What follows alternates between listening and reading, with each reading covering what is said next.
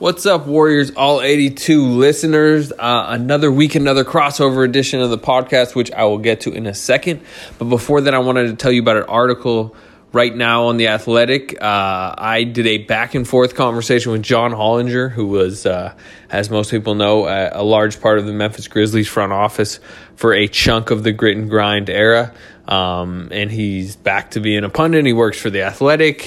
He has very plugged-in, informed thoughts on really kind of just front office work. And I did like a long back and forth with him on the current state of the Warriors, where things are going, what they should maybe do with the trade exception, what they should do with the draft pick. There are any stars out there that are obtainable, potentially Bradley Beal. What would be the path to a guy like that? Even mentioned the name Giannis. I don't think it should be mentioned too loudly because I think it's unlikely. But we talked about all that. It's on The Athletic now if you're looking for like real kind of dense Warriors future talk. But if you are on here for the podcast, which I imagine you are, here is this week's podcast, which is kind of a longer conversation about our early impressions of the Last Dance documentary about the Bulls dynasty that is currently going on ESPN, and how it relates to the Warriors and the end of the Warriors dynasty, Durant ties, different stuff like that. So here it is, me, Marcus Thompson, Tim Kawakami, Ethan Strauss.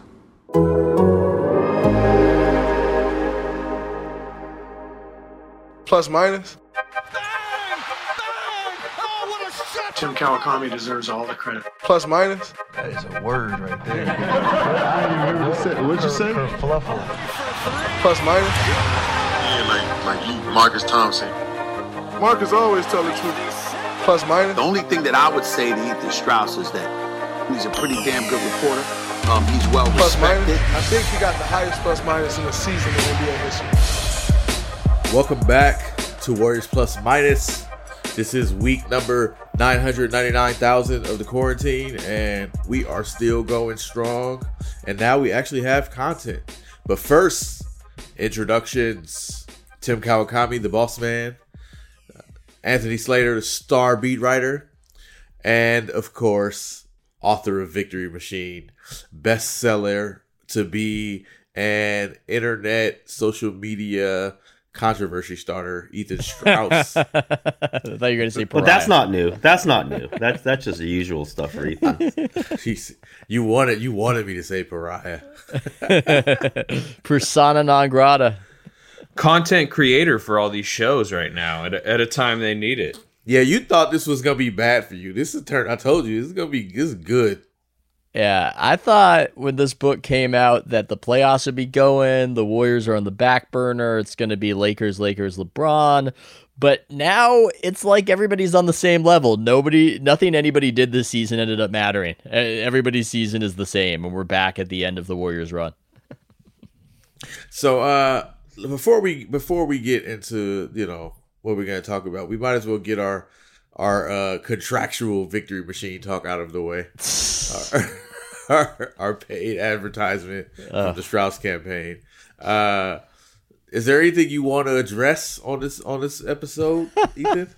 I don't know. TK, should he be addressing anything? Is there anything? At this point, he's on every single platform that's ever been existed. So I guess we got to talk about it here, since it would seem like we're purposely not talking about it. Yeah. I'll insecurely defensively address one thing, which is I saw some criticism that I included a text from Kevin Durant as the start of my chapter, and a lot people are saying like, oh, that's not the rules of journalism. Dude, if I reach out and I say any comment for interview and you respond with missive, I don't know. I'm putting that in the book. It is what it is. I don't understand the rules as people are interpreting it. Here's a question. I imagine Durant hasn't reached out after this, but have you gotten, you don't have to say from who, but if you can, has anybody reached out, been especially upset with anything in particular? Has there been any portion of this that maybe was surprising to you, that one of your sources or one of the subjects was not thrilled with? Larry Riley didn't seem thrilled with me, but he wasn't exactly a main source for the book. I think the Warriors aren't happy with the idea that Steph was shopped around. They disagree on the term shopped, but GMs, multiple GMs from other teams say shopped. And I said with them that, hey, maybe this is a semantic difference where you think you're just having a conversation and they're receiving it as shopped around. And I think that's something from the Warriors side that they aren't particularly happy about. But guess what? It's not crazy or bad that they would have shopped him around in 2011, 2012. Nobody saw this coming. Yeah, that's before Mark Jackson's first season, correct? It's the kind of transitioning, and that's with Myers is the assistant general manager, Riley's the general manager, Lacob's new into the ownership. Yeah. Steph's been battling ankle injuries. Wouldn't they be crazy for not shopping him? That's my thing. It's like they want this status, this idea of being light years ahead and seeing the future. But it's okay to get a little bit lucky and to have things work out in a way that you wouldn't have expected. And I don't see it as any kind of mark on them that they were doing that. It just shows you that nobody really knows that there's a lot of unpredictability. Did you play it as a mark? I saw all the headlines. Well, that's the other thing. Did you play it up as a mark against the Warriors? Well, that's the other thing. With the way things are aggregated and discussed, I mean, I saw Draymond, and we'll probably get into this. What he said about KD, I don't think was bad.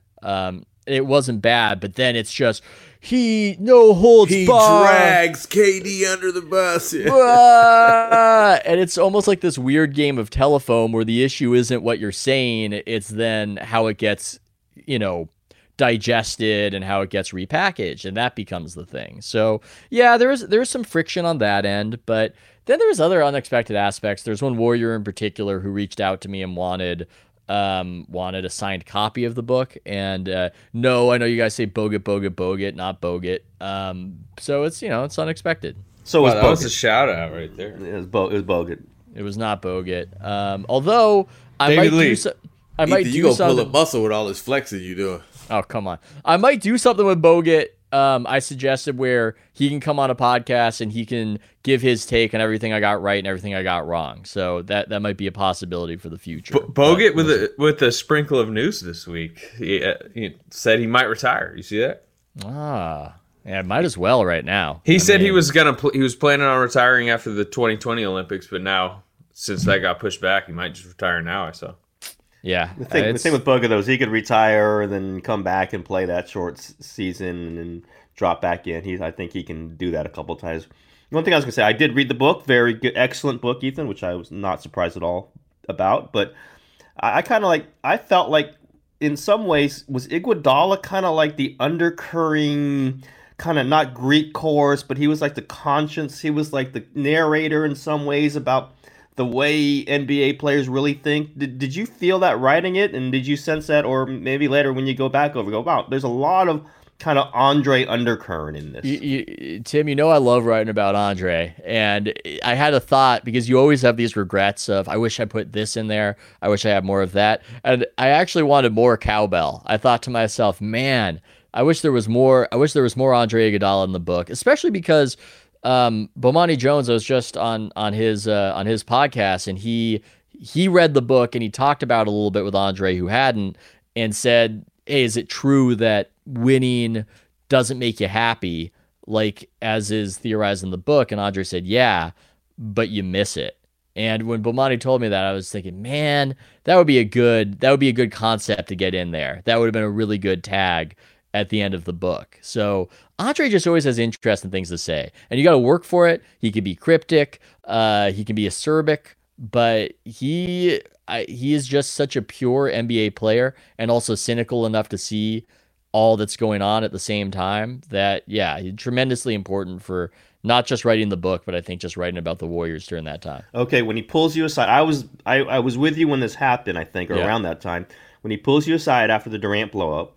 And he says, come on, who's going to be in the league longer, him or who? Who's the other guy? I don't know. I think in a way I couldn't tell if Andre was being real or just trying to smoke something out of me.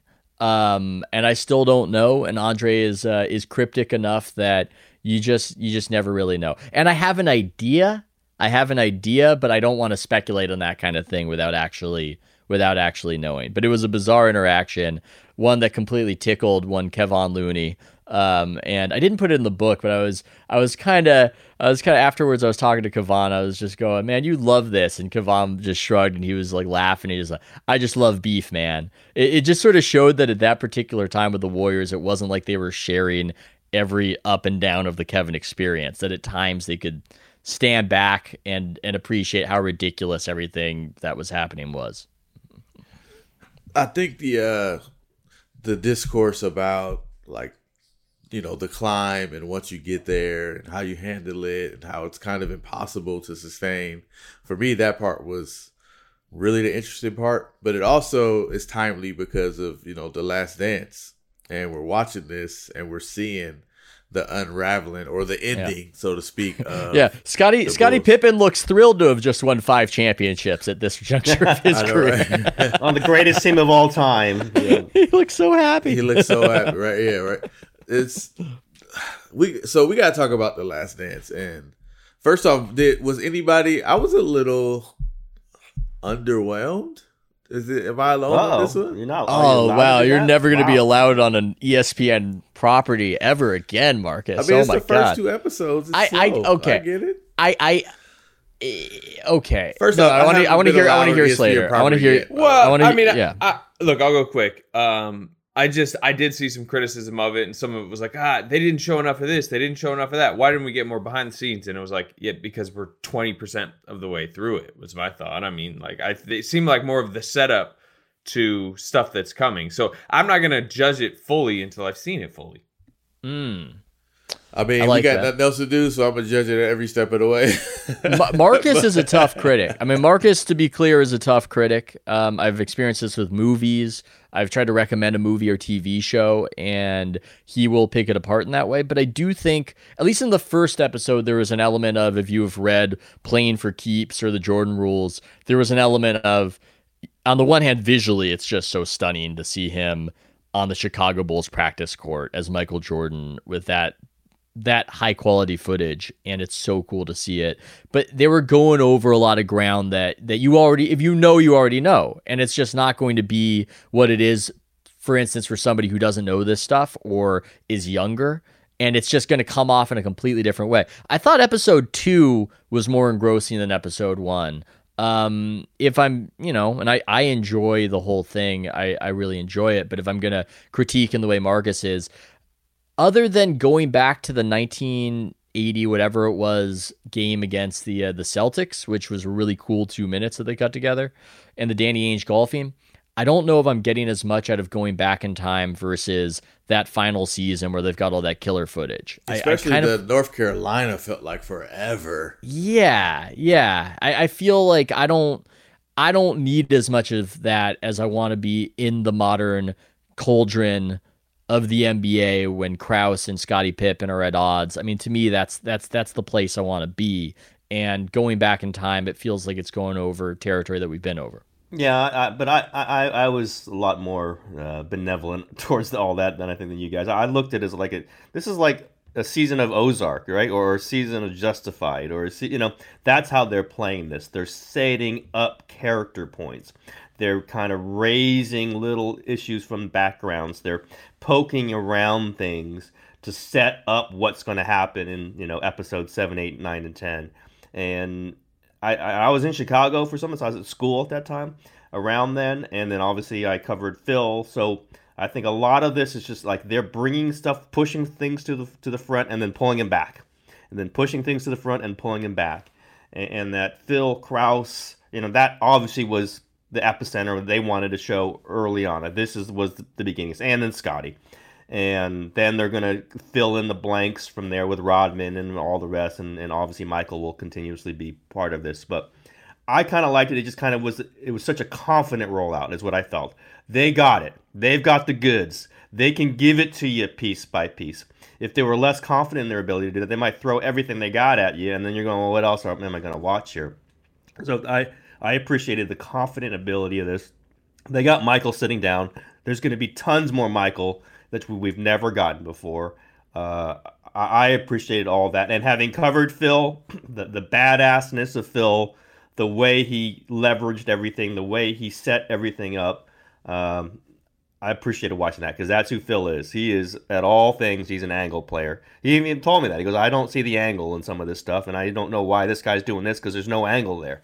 Everything for him is an angle play, and I am appreciating waiting for him. They're setting things up as we're watching him set things up and we're watching Jordan set things up. And the fascination is that Krause just seems to kind of let everybody play him, and to his obviously his reputation suffered for it. You know, I really like, TK, your Ozark comparison, because that's a show that starts really slow. Yeah, I remember feeling the same way. Like, man, what is everybody talking about? This is trash. The only problem with this Jordan thing, kind of like your current opinion of the doc. You're like, what's absolutely. The problem is, I'm sure I saw the preview for the Rodman theory, and I think it's gonna get better. Like the Rodman part, it's going to get better. I know it's going to get better. The problem is me. Like the problem is, I was so hyped and excited for it. No, I was expecting it. You should own your take. I feel like there's a lot of social pressure right now to not. I'm not so. Nah, this is my take. I was underwhelmed, and I understand part of that was me being very hyped for it, but also a part of it is like with Ozark, you can watch episodes 3 and 4 right away. You know what I'm saying? You can get to the part that's got. So like this, we're in binge society here. This is Netflix. This is Prime Video, right? Like I want it all right now in the quarantine, and we've been waiting over a year for this. I wasn't feeling the slow play to start after all of this hype and commercials for a year and all that. I just expected more of a emphatic opening. But I do agree. Just watching Mike as Mike, watching MJ, like that was definitely worth the price of admission. The strategy of the rollout though is that we can get a live viewing experience like it's live sports, where if they gave it to you in binge form, it wouldn't be the community event that it has been. So I don't know. Did you enjoy that aspect of it? I'm sure you were on Twitter. No, it was good. I'm just saying, like, you know, I mean, if you're doing it like episodically, like give me a cliffhanger or something. Like give me some explosion to make me want to get to the next episode. But I'll give you that. My wife enjoyed it. She loved it. She watched it with me. She's not a sports fan. She thought it was incredible. My sister, who's not that big, she wasn't a big Bulls fan back then, and she's texting me the whole time. She thought it was fascinating. Me, as somebody who digested this stuff like oxygen back then, it just felt like, as Moan Hunnett said, it felt like I had this all on a VHS somewhere. And that's what I kind of felt like. Yeah, I've heard that it's going to ramp up and that the first two are the slowest, and we're going to get into some really good stuff going forward. And some of the slowness, it sets up a reference point that you see that in 1985, that's when the relationship with management really fell apart, which is interesting that bomb takes so long to detonate in a way. And hey, but TK, go ahead. No, I was just gonna crap on Reinsdorf. Just what is this? What is this? No, yeah, that's what I was gonna get to. He's pretending like Jerry Krause is his boss. He's TK, like, what can I do? I don't understand. This is what I remember as a kid, right? Like a 12-year-old, like living and dying with this every moment. I just didn't understand why this like Space Jam character is calling the shot. And you got Jordan and you got Phil Jackson, like, who are like basically out, and the owner's like, yeah, cool. I still don't get it. I still don't kind of understand why that was an acceptable reality. You know, it's a whole different time, but I think Reinsdorf, he's an executive guy. I mean, he's kept with all his, you go back and look at his teams. He keeps the executives, John Paxson and Gar Forman. Been on forever. Forever. I mean, Forman finally got removed. But the White Sox have been terrible forever. Yeah, Kenny Williams has been there forever. I mean, he just doesn't believe. He hires his guys, and he doesn't believe in moving them. And I think the other thing is, I mean, they kind of imply it. They're going to get into it more. They didn't believe that Scottie was a guy who could carry a team. You know, at 34, whatever, however old he was at this moment, 32. And they just like, okay, if Scottie's going, and if we're tired of Phil, and we're not going to deal with him, then we are going to break it up. And who do you? But why was Jordan going? well, that was like a Phil thing. I mean, that one is a bizarre. Like, if Jordan says, I gotta play for Phil Jackson or I'm not gonna play, you keep Phil Jackson. Yes. Period. This is not even difficult. They just decided they didn't want to do that. I think there was some Scottie element, and like if he doesn't have Scottie with him, it's hard. It's a really difficult logical thing to look through. But as I remember at the time, it was they're gonna redo this, and if they're gonna redo it, who do they want redoing it? They want the guy who drafted Scottie Pippen. They want the guy who picked Phil Jackson initially. It was that, like, the guy who can put it together again. Now, clearly he didn't, and he couldn't. But the bet was with the guy who could do it again. The irreplaceable person was Michael Jordan, clearly. But for some reason, it just kind of elided from them that was not the person they needed to sacrifice everything for, when 99 out of 100 organizations would have said, whatever it takes to keep Michael Jordan on this team, we will do. I think they got tired of Phil. There's no question. They got tired of Phil, and that became part of the larger picture. But what struck me, and maybe it's obvious, and I remember when this all was happening, but it really, for a general manager to just say, we just signed Phil Jackson to a one-year deal. He's won 5 championships. This is his last year. Done. Oh, man, that's crazy. That situation was so, it'll never happen again. There's no constellation of events that could put that together again like that. But in some ways, was the Warrior event like that Kevin Durant saying the opposite? Saying, was that similar? That's what Draymond was saying, right? Yeah, exactly. That's why I really felt that. Like, Draymond was saying that was the Phil Jackson, Jerry Krause moment. Well, before we get to that, I want, like, Krause, like, how much of that Krause, like, wanting the power, wanting the credit, as it was portrayed in the documentary, how much of that reminded you of the Cohan rivalry? Well, I remember, like, when they won We Believe, there was like this push to include management and the success stories, right? It was just like, these guys, it's not just the players, it's the whole team. And it's like, that's it's crazy how that's always in play, right? The vying for credit is always in play when there's winners winning. That's not completely out of the question with Lacob either. I mean, that's still, he just handles it better. No question. I mean he literally has said on the record, it's not Steph. It's what did he say? What was it? It's not just Steph. It's not just Steph. Yeah. It's not Steph. And then he came out and, apologized, right? He did apologize, but it was one of those. I got this in Victory Machine. It was one of those, it didn't seem like he was really that sorry apologies. Like, okay, yeah, I gotta, sorry, Steph. But yeah, similar a little bit to the Krause dynamic with Michael Jordan. Steph Curry was there when Lacob took over. He's the aspect of the Warriors that Lacob can't really claim a ton of credit for. And so I think that dynamic, in a way, has improved a bit over the years, but that was a fraught dynamic for a while. That was not, I don't think that was the closest owner-player relationship. Well, he fired Mark Jackson. I mean, yeah, we got that was part of it. Now, Steph's not somebody who, he was mad about it. It's as mad as Steph's been at the organization, I think, ever. But he also played golf with Lacob and Kerr, about 3 months later. Steph is never going to get that's always the way to Steph's heart, huh? Oh my God. Let's go play Pebble Beach. Okay. That's not okay. I can figure that one out. And let's figure out how to get you better shots. But, I think the Mark Jackson thing was if Steph ever got to that moment of, I want to run this place, or I want things run through me at least, that was it. And they said, we're still firing him. Nah, we're cool. Yeah, that's it. Like, we're firing him, period. And I think that was part of this whole tangled relationship, which I think is not, it's standard. It's like a normal thing when you have a lot of huge egos, you have a lot of wins, you have a lot of credit being parceled out, and everybody wants their part of it. And it's just, it's Kevin and Steph. It's like all these things. And that's why I think, though, it is unique. The Curry, Draymond, Clay thing is, the Bulls didn't have that kind of thing. Like, you have three guys who are really, really good who can just coexist. They can. There's a way they've made it work with all those three guys throughout the years. And you thought it might have been Scottie and Michael, and it was for a long, you know, it was for freaking 6 championships. But at some point, Scottie was going to feel underappreciated.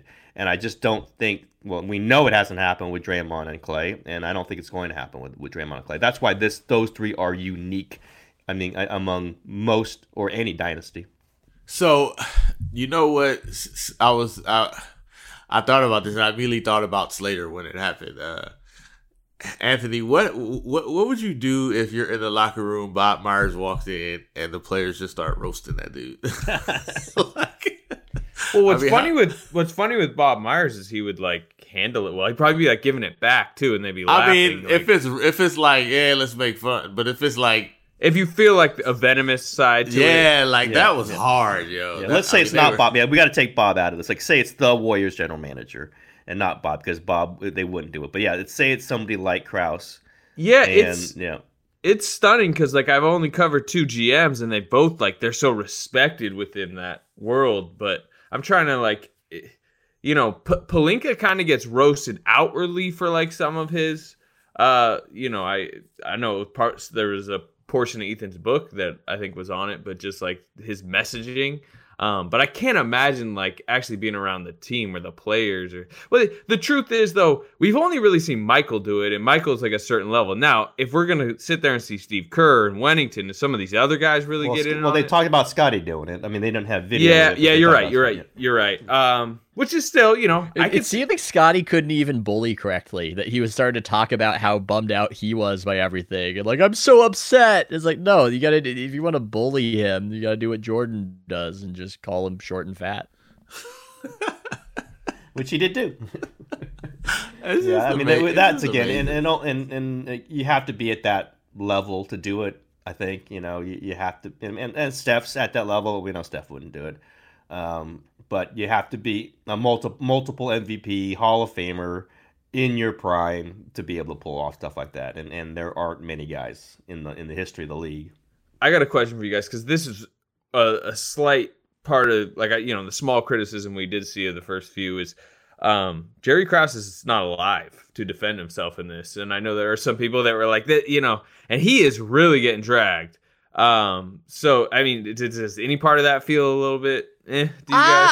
I'm okay with it. I would have liked, maybe they could have got somebody to speak for him. You know, did he have an ally? Did he have? I mean, it was Jerry, Steve, wasn't it? I think Steve is so. That. I think Steve is that in a way. I mean, Steve said he made all these brilliant moves, but he couldn't get out of his own way. But I think Steve's somebody who has more affection for Krause and respects the track record more, and looks at him as a guy where really just helped create something for Steve in his career that just would not have, I mean, who knows, maybe his career peters out there if not for that. So you heard a little bit of the defense from Steve, but honestly, as much as everybody's saying he's getting dragged and he's getting ripped and everything else, it is a reminder to a lot of people that Jerry Krause built this team who haven't thought about him in a while. Oh, no question. Yeah. It's amazing to me the degree to which he's not a part of that whole thing. I just wrote today about it, about how GMs are versus coaches, and how weird it is that GMs are the boss of the coach. Many people think they're far more important than the coach, and they don't get paid as much because they're not a part of that whole image of the team. They're not part of the show, the TV show. And so, yeah, and I will say this, as much as everybody rips Krause for ending it early, and it was a bizarre decision, the way they went out is perfect. It's perfect never to have lost a finals and not to have gotten old that way. You know, they're almost like a celebrity who died young, the Dynasty Bulls are. And so that is only added to the lore. So the great sin that Krause committed, I don't think hurts the Bulls historically. In many ways, it helps them because they look cooked. You mentioned Steve being kind of like his defender, and not even just in the documentary. You know, Steve's done, I don't know, 7, 8 interviews post first show. And I in one of them, he defended the need for the team to break up. Like, not even just like, you know, Krause's previous moves. He was like, look, it was done regardless. So not that it should have been done the way Krause did it, but there's an argument to be made that, like, it was kind of, it had run its course anyways. And, you know, I don't know. Jordan stepped away for like, what, a full year before he went to the Wizards, or? Yeah, more than I think it was more than 2 years. 2 or 3. Yeah. He I guess the feeling was he was maybe going to do that anyways, and part of that was because of the environment that Krause created. But also, you hear Steve talk about it. I'm not just talking about this in this documentary. Every time he goes back to Utah and Salt Lake, like, you know, the local Utah fans will ask him, hey, you know, you remember those finals against the Jazz? And he always references how by the end of this season that we're about to see in this documentary, like, Scottie Pippen's in the tunnel working on his body, and it was the most fried team he could remember. So this might have got broken up regardless of, like, the GM was the weird thing is that he was pushing to break it up, but yeah, it was kind of I think the implication, which I think is true, is that they kind of wanted to do it the year before, and you know, they were ready, they were kind of eager to see what this would look like if they moved it around. And they only did it another year because Jordan said, I only want to play one, you know, this is it, I'm going to play, sign a one-year deal, and Phil's going to be the coach, that's it. And so they felt like they were extending it. And maybe that's their concession to Jordan, although I would imagine you could have made a lot more concessions to Jordan than they end up doing. But I would say if you tie it to the Warriors, though, and I would, you know, asking you guys, but, you know, if we go 2 decades from now, we'll be like, you know, why did the Warriors break up? Why did Kevin Durant want to leave? But at the same time, if you were around that team last year, as all of us were, like, can you imagine that still going this season? Like, everyone seemed like they really needed the break that they got this season. Yeah, the story had run out, and it's far more of a fatiguing process than it seems to watch. Did it run out? That's the part. I mean, did it actually run out, or did things happen? And if they were managed better, like, it's almost like there's this inevitable exhaustion of a storyline, and we see evidence where that's not always true. Like, the Spurs story didn't run out. You know, there's something that has to happen in order to start the disintegration of it. Like, something has to happen. I think it's interesting in that era, like, the difference in the player empowerment of then and now is just so unique. You just can't imagine, like, part of what the Warriors situation was they all felt like they were basically on eggshells around KD. Like, he had so much power that they felt like they had to adjust around him. Meanwhile, the greatest player ever is saying, yo, just give me my coach. Like, why not just restructure around Jordan, Phil, and build the rest of the team around that? Like, let Scottie go, let Rodman go. Like, don't you start over with the core piece? That's like saying, yo, this whole Kevin Durant thing didn't work out, so let's get rid of Steph and Clay too. Like, it's insane. It's really insane to think about. And you look at the salaries. Now, we all know Jordan was making $30 million and $33 in his last 2 seasons. But I was just looking it up. If the numbers on Basketball Reference are correct, you know what he made the year before that? Like $3 million. Yeah, 3.8. Year before that, 3.8. Year before that, 4. Year before that, 4. Year before that, 3.2. I mean, this is the greatest player of all time. And he was taking lower deals, right? Yeah. I think I don't think he was making so much from Nike. I mean, we have to. That's what I'm saying. That. Like, he was sacrificing the basketball money to build. I mean, he could. What was this guy worth? 10x, 15x, 20x what he was making, and that just isn't the case now. And so that's different. And you know, and he created the new world. I mean, there's very little question about that. But we're talking about a guy who Dean Smith was his mentor. He just believed in team stuff. He didn't, and like, we were talking in there, the commercials about Rodman taking a vacation when Scottie came back last year, and Michael's like, hell, I needed the vacation, but Jordan took that time off. He did, to play baseball, but when he was around, he played 82 freaking games. That's what Michael Jordan did. He didn't take these breaks. He didn't take load management. He just wanted to play and on both ends, and he wanted to win, and he would burn up that locker room to try to get everyone to try to feel like he did. Different. That's just different now. I don't know who feels like that anymore, because the world's changed, because the economics have changed, because the responsibilities have changed. But it does strike me when you go Michael Jordan, when he was the best player in the world and everybody knew it, was making $3.85 million. That's a stunning way to look at the difference between then and now, because the amount of power he had, the amount of responsibility he had, the victories he pulled off, and he was making $3.85 million. Even back then, it's just stunning. Yeah, it's insane to think about. Ethan, when you did you see what Draymond said about Durant? Yeah. Did you think it was a fair assessment? You know, trying to get rid of the elephant in the room. I mean, here's what I would say about it. It made sense, and when he says it was an elephant in the room, and he wishes that KD just would have declared it one way or the other, and other people push back and say he has that right in free agency not to decide it. I think what wasn't said is that if it was a happier elephant, it wouldn't have been an issue. You know, like if KD was going into work every day smiling, saying, you know, let's go get him, let's win this championship. I think the fact that he wasn't committed one way or the other wouldn't have been a problem. It was the combination of 1 foot out the door, not saying anything to media, and a lot of the time moping. I think all of that is what got on Draymond's nerves and helped cause the blow up. You know, so I could argue saying like if Kevin didn't know, he just didn't know. You can't force a guy to know. But I think reading through this, I think what Draymond's saying is Kevin wanted to go. He should have gone the year before then. Like if you're just dragging yourself through this on a championship situation, possibly the greatest roster ever assembled or one of the top 3 or 4, then if you're not sure about it, then you really don't want to be here, and then don't sign for one more year. And that I think that's to me reading through, because if Kevin didn't know what he wanted to do in a year, he doesn't have to say he knows. He doesn't know. But if it's taken 2 years for you to you're not sure about this, 2 years, 2 championships, 2 MVP of the finals, 2 times outplaying LeBron in the finals, and you're still not sure, you're going to go. So just go ahead and go after 2 years. If I'm reading what Draymond's saying clearly all the way through, that would be my guess. Yeah, I think Kevin got too comfortable with living on the 1 year contract life. He had done it. That was his 4th straight season doing it, because he had done it in Oklahoma City too. And meanwhile, the previous guys hadn't. I think Kevin's blind spot in that situation was not understanding. Part of what Draymond was saying, I thought the sharpest criticism Draymond had for him was his messaging to the media. Because remember when he was like, we had to ask these or answer these questions, and you didn't even have to answer these questions because you were just telling them to shut the F up.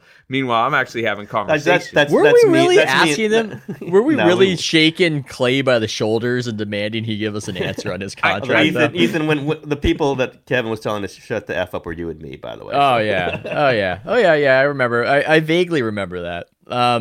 But I don't know. I don't know. Maybe they got more questions about Kevin, but I don't remember us asking a ton of questions about Clay. Every day is a rhetorical device saying that, a lot of times, or that was the implication in a lot of things. Maybe. But you know what? I don't think no matter what happened outside of him signing a long-term contract, there was anything that could have been done to stop the meat, what was allegedly the issue, and it's the media and the hype and the prodding and the dialogue. And that he was never getting the validation for his move that he envisioned when he made it, and he started to get it in that Clippers series. That's when suddenly there's a little bit of is he the best player? Is he the best player in the league? But I mean, that was Steph and Draymond says it after the Clippers series, like. But at that point, it was starting to go that direction. But then it was the injury kind of disrupted things, and I think the lament from Kevin that is understandable is why does what works for LeBron not work for Kevin? Why, when LeBron joins a super team and he beats Kevin's Thunder in 2012 and Kevin plays great, nobody cares, and we all go, hey, sorry we were mad at you, LeBron, you're the best player in the league. But when Kevin is with the Warriors and joins a super team and beats LeBron, everybody shrugs and goes, you joined a 73-win team, LeBron's still the best player. We don't care. We think exactly what we thought about you the season before when you didn't have a ring. This made no adjustment in our collective mind. And I think maybe it's similar with the 1 year contract, where why can LeBron just go 1 year, and it's not an issue, but when Kevin does it, it's an issue. And we can get into the why of it, but you could totally understand why Kevin would look at what LeBron had done and wonder why the rules are different for him. I would just say, and I understand all that, and I agree with all that. There's a weakness in judging yourself based on the way people react to you and other people. base yourself on what you want. And I think he did largely go into the Warriors. There were a lot of things appealing about the Warriors. You know, the team chemistry, the flow of the offense, the ability to be in Silicon Valley, and all those things were solid reasons. And I think were the main reasons. But if you're doing it to, you know, burnish your reputation, if you're doing it to elevate your status at Nike, if you're doing it to be considered on the talk shows better than LeBron James, you're basing things on stuff that's out of your control. And that's where, like, and that's why the Warriors got him. Like, I've always said that. You get a guy to move from a team to a 73-win team, there's going to be questions whether he's going to stay with you because he's somebody who's a wanderer. We all know that. But also, like, You know somebody that he's basing judgments, he's basing his values, basing whatever on what other people are thinking, and you never can control that. You can never know that. And then everything starts to slide around, and there's no solid base for it. And that's what I would say. LeBron does seem to have a more solid base. It can change, but LeBron thing is, I'm the greatest player of all time, period, and end of discussion. Kevin says, I want to be called the greatest player of all time. And why aren't I? And that is a tougher situation to be in, even if you are maybe the greatest player of all time. I don't think he is, but he's one of the top 6 or 7. Then if you're not comfortable with what people are saying at the time, then you're allowing yourself to be affected by what 25 people on ESPN are saying. And that's a weird place to be. If you're, I really think that's what it is too. It's the talk show hosts. It ain't people who are incentivized. Not reading what we're writing. People who are incentivized to just keep the conversation going, as opposed to declare a final winner of something and just praise you like it's the 1990s and you're going to be on the cover of the Sporting News. And it's just not what it is anymore. That's not how it goes. They need content, and they will find content, especially if you create some of the content that he's created. And yeah. It's just a fascinating dynamic. I can certainly understand why it didn't work out for him in the way that it would. I wonder what he'll think about it when he looks back on it later, though. Well, what's interesting is they didn't lose because of the sour mood of the team last year. They lost because they got injured. Yes. That's the crazy part. They would have won anyway, right? Yeah. If he had come out last year and said, I'm definitely leaving, and they had won, they would have won 3. But the truth is he could have done all he did last year. And if he doesn't get injured, they probably win. And then they've won 3 and he leaves. So his argument would probably be like the mood didn't really matter as far as like the product we were putting on. That's what's interesting to me, too, is that all this stuff that theoretically matters. Well, here's the way it matters. I think I kind of made this point in the book.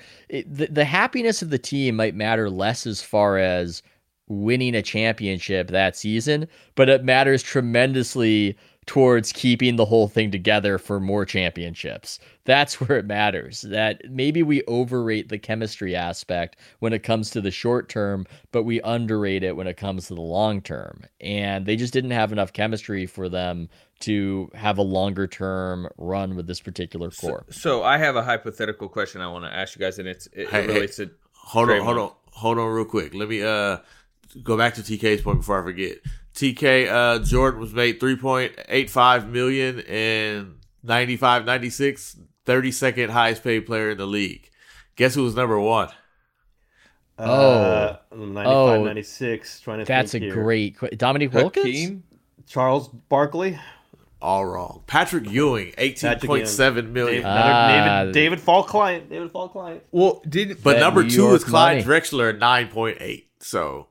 How about in like 1980, whatever, when they did the draft and they're like, you got to have a big man. There's no way you can dominate the league without a big man. Yeah, all them comments like that. Yeah. All right. He's too small. All right, Slater, go ahead. My bad. Okay, so my hypothetical question to you guys is let's take Draymond's, his idea for Kevin Durant and put it into use. What if KD did come out like Jerry Krause did, and we're talking about how ridiculous, how crazy it is that Jerry Krause would come out and say, Phil Jackson's going to be gone. What if KD, before last season, comes out and says, I am leaving in the summer. Let's go do it. Like, it sounds great in theory. It, like, wow, this would have been fun. Man, that would have been awkward. It won't stop. You can't stop the machine. It wasn't going to stop. If he comes out and says that, even if he just says it to the team, it's going to leak, and then that's going to be the dialogue all year. The only real solution was for him to lie and say, I'm coming back. Like, let's do this. Let's keep going. And then it's kumbaya. But then he's got to hold that all year. Right. And then you have a feeling like you have in Oklahoma City. Not that he said he's absolutely coming back, absolutely. But then it's like, you burned us. Yeah. So. Yeah. Or he could have done the Paul George to sign a long-term contract and then demanded a trade. Yeah, that does happen. That's why I think, although I understand what Draymond was saying, I think the main issue was just the general downness, and that was the general issue. Yeah, the answer was to handle it better. Yes, I agree. I can remember an East Coast trip in the middle of when this was all going down, and he was so sullen the whole trip, and it was like. It was when it was at its peak of like people were like, dude, just like have a better mood was like the main thing. Anthony, remember the mood he was in after that Clipper game that was just one of the greatest individual performances I'd ever seen where they won the series. And he did that interview with you and he was so angry. Yeah, it was like But it kind of started the year before in the playoffs. Like, yeah, and it kind of started the year before the play. It was like early regular season. I just remember that New Orleans series, like, dude, like he's in practice, and I'm like, man, you look like your dog just got shot. Like, yeah, I remember late that season when they got blown out. I think they had like 40 points in Indianapolis, and that's when Steve went like crazy in the post game and was like questioning how hard they were working or something. I can't remember his exact wording, but then I like relayed that to Katie in the locker room, and Katie like super disagreed with him, and that was when it was kind of not great. I can remember Steve sitting down a few times. Like I remember sitting down with him in Utah after a shoot around, and he was like, "Yeah, I don't know I don't know why he's doing this." And this is year two. This is pre-playoffs year two, so it was going on a while. So, is there going to be a Last Dance documentary in 20 years on the Warriors? You know, I was going to say if someone should park a camera in with this season, whatever the next season is, whoever if they have one, and I don't think it's going to be Last Dance version because obviously Kevin's gone, but you still have Steph, Draymond, Clay, whoever else they pick up, Kerr. Again, it's not going to be as loaded, and we're not going to for sure know it's the last year. I think it's going to be a fascinating year, though. They kind of know that this window is closing on them. They're a unique kind of, entity in the world of sports. We're still talking about them. We're going to be talking about them in the Bay Area forever, and maybe in the world forever. Get some, I don't want to plan out for other people, but get some cameras around them, and let's see what they come up with in 10 years with a documentary like this. Question though, Not to wrap this into the sad present, will there be fans to watch them? Yeah. Will we have locker room access? This is a super important year for them moving forward. I'm not sure they're going to have it the way they want to have it. Yeah, that's so hard to predict. That's the thing. Sports is in this position right now where, as much as it's loved by most people, it seems to not be essential when we keep talking about these essential services. And it seems to almost have the highest risk combined with being the least essential. And you just wonder, at what point is it going to get back online after these other things are, when they start putting the economy back together piecemeal? It could make the documentary even more dramatic. Absolutely. We didn't know there was going to be a season. This moment in time. Yeah, this moment in time. Yeah, you're chronicling history at the same time.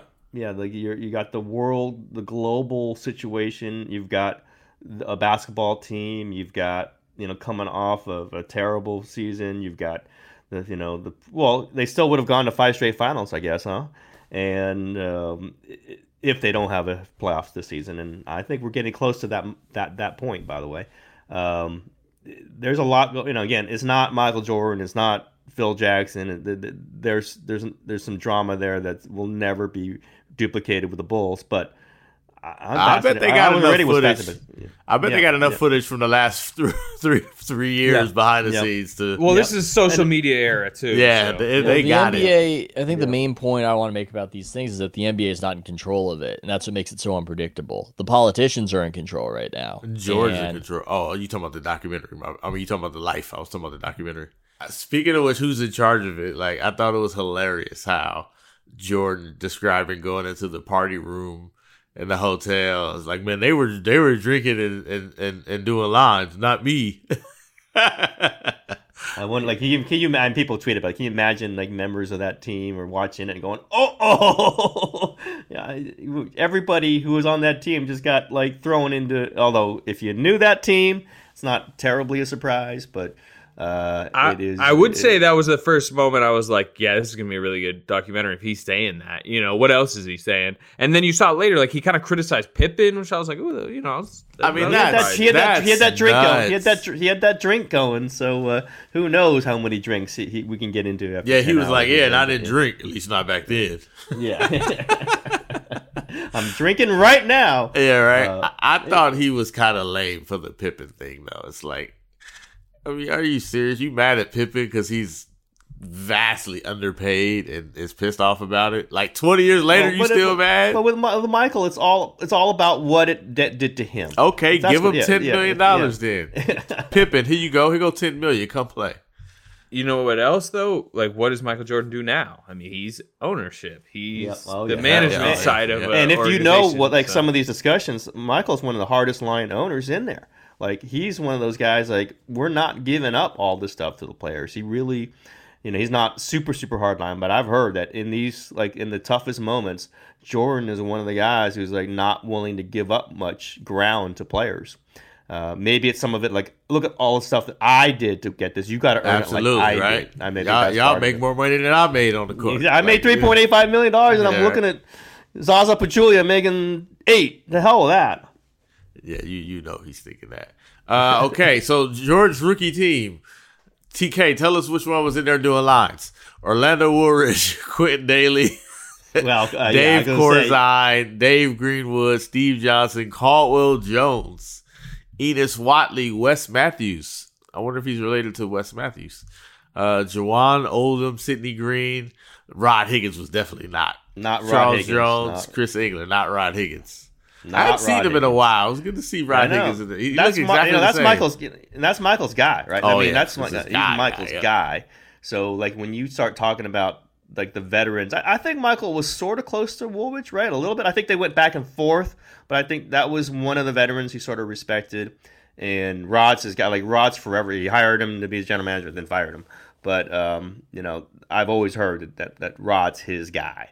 And, you know, maybe the rest of them. And there's some names in there that seem pretty obvious who might be problematic characters in there. But, you know, there's a few of those guys that you go, yeah, those would have been okay. They could have been part of a winning team with Michael. Now, none of them ended up being. But Rod Higgins for sure. Let's not make sure Rod Higgins isn't thrown under the bus on this one. I know Rod. Rod's a good dude, man. Yeah.